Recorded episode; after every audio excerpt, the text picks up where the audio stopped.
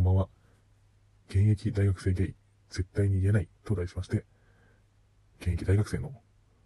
ゲイが今までゲイであるということをひた隠しにして生きてきたっていうことを、のエピソードを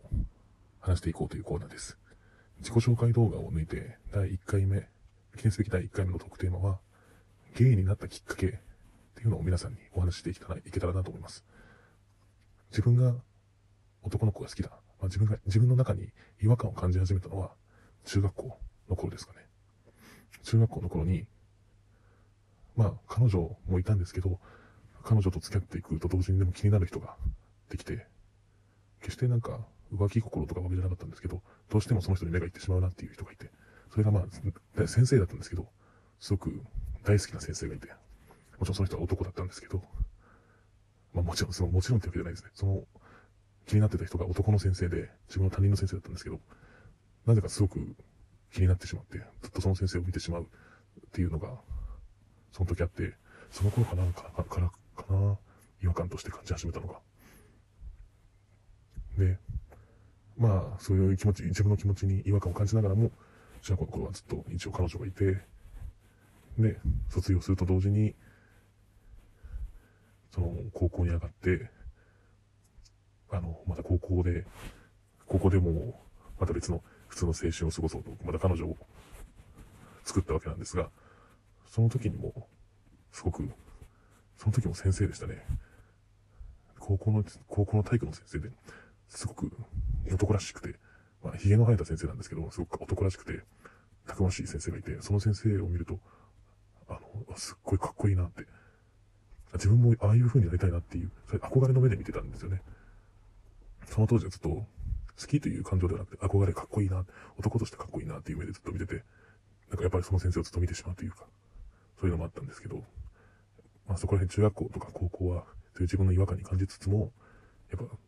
まあ、のんけとして生きてるっていうのはありますが、そういうのは勘違いだと自分の中に言い聞かせて、そういうのことは絶対ないっていうことを自分で言い聞かせて、普通でいようと必死に生きていましたね。彼女を作って、友達と彼女の話して、彼女とデート行って、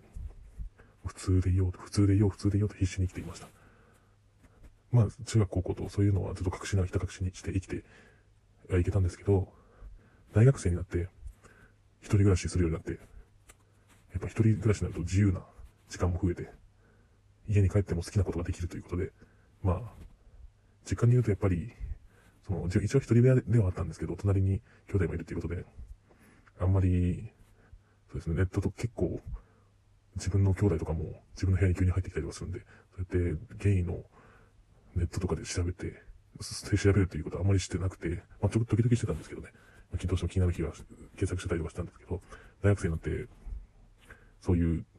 情報収集能力ですかね、結構そういうネットでたくさん見るようになって、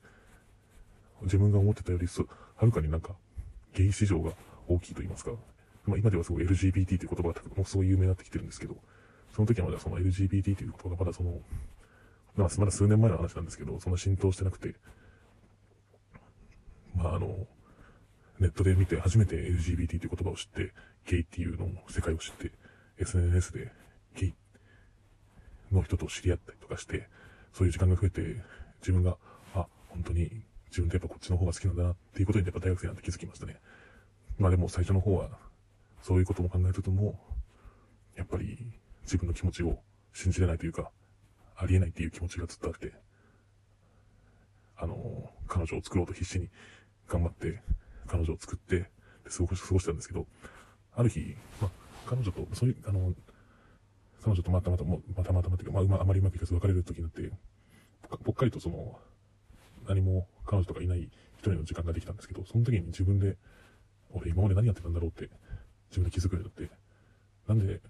気になってるのは男なのに、女の子として女の子と無理やり付き合ったんだろうっていうのを感じて、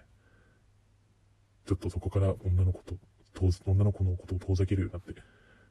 それと同時にゲイの方に、ちょっとやっぱ避け、ゲイの方を少し避けてはいたんですけど、そっちの道の方にどんどんどんどんとどっぷり使うようになって、今では彼氏ができましたね。やっぱりその、もちろん今でも、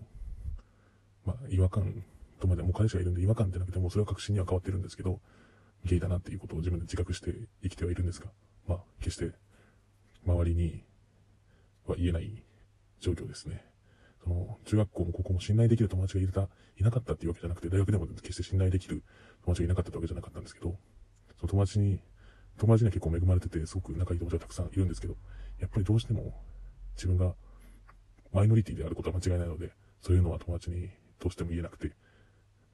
そうですね、ここ最近ずっと彼女がいないっていう状況は友達の友達も知ってるんで、知ってるんで、お前、彼女いなくてどうすんのみたいな話にはなるんですけど、まあ、働いてからでいいや、社会人になってからでいいや、って言って、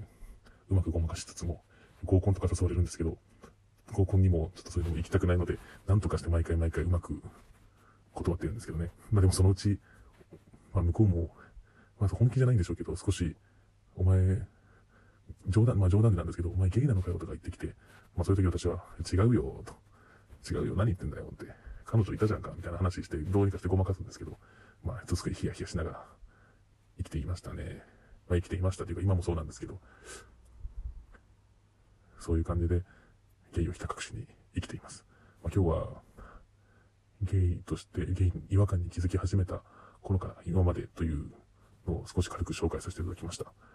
もうこの時間、このくらいの長さなので、今日はこの辺で終了させていただきます。聞いてる人いるのかな？もし聞いて、聞いてくれてる人がいれば、すごくありがたいです。もしもよかったら、コメントとかも書いていただけたら嬉しいです。今日は、じゃあこの辺で失礼いたします。ありがとうございました。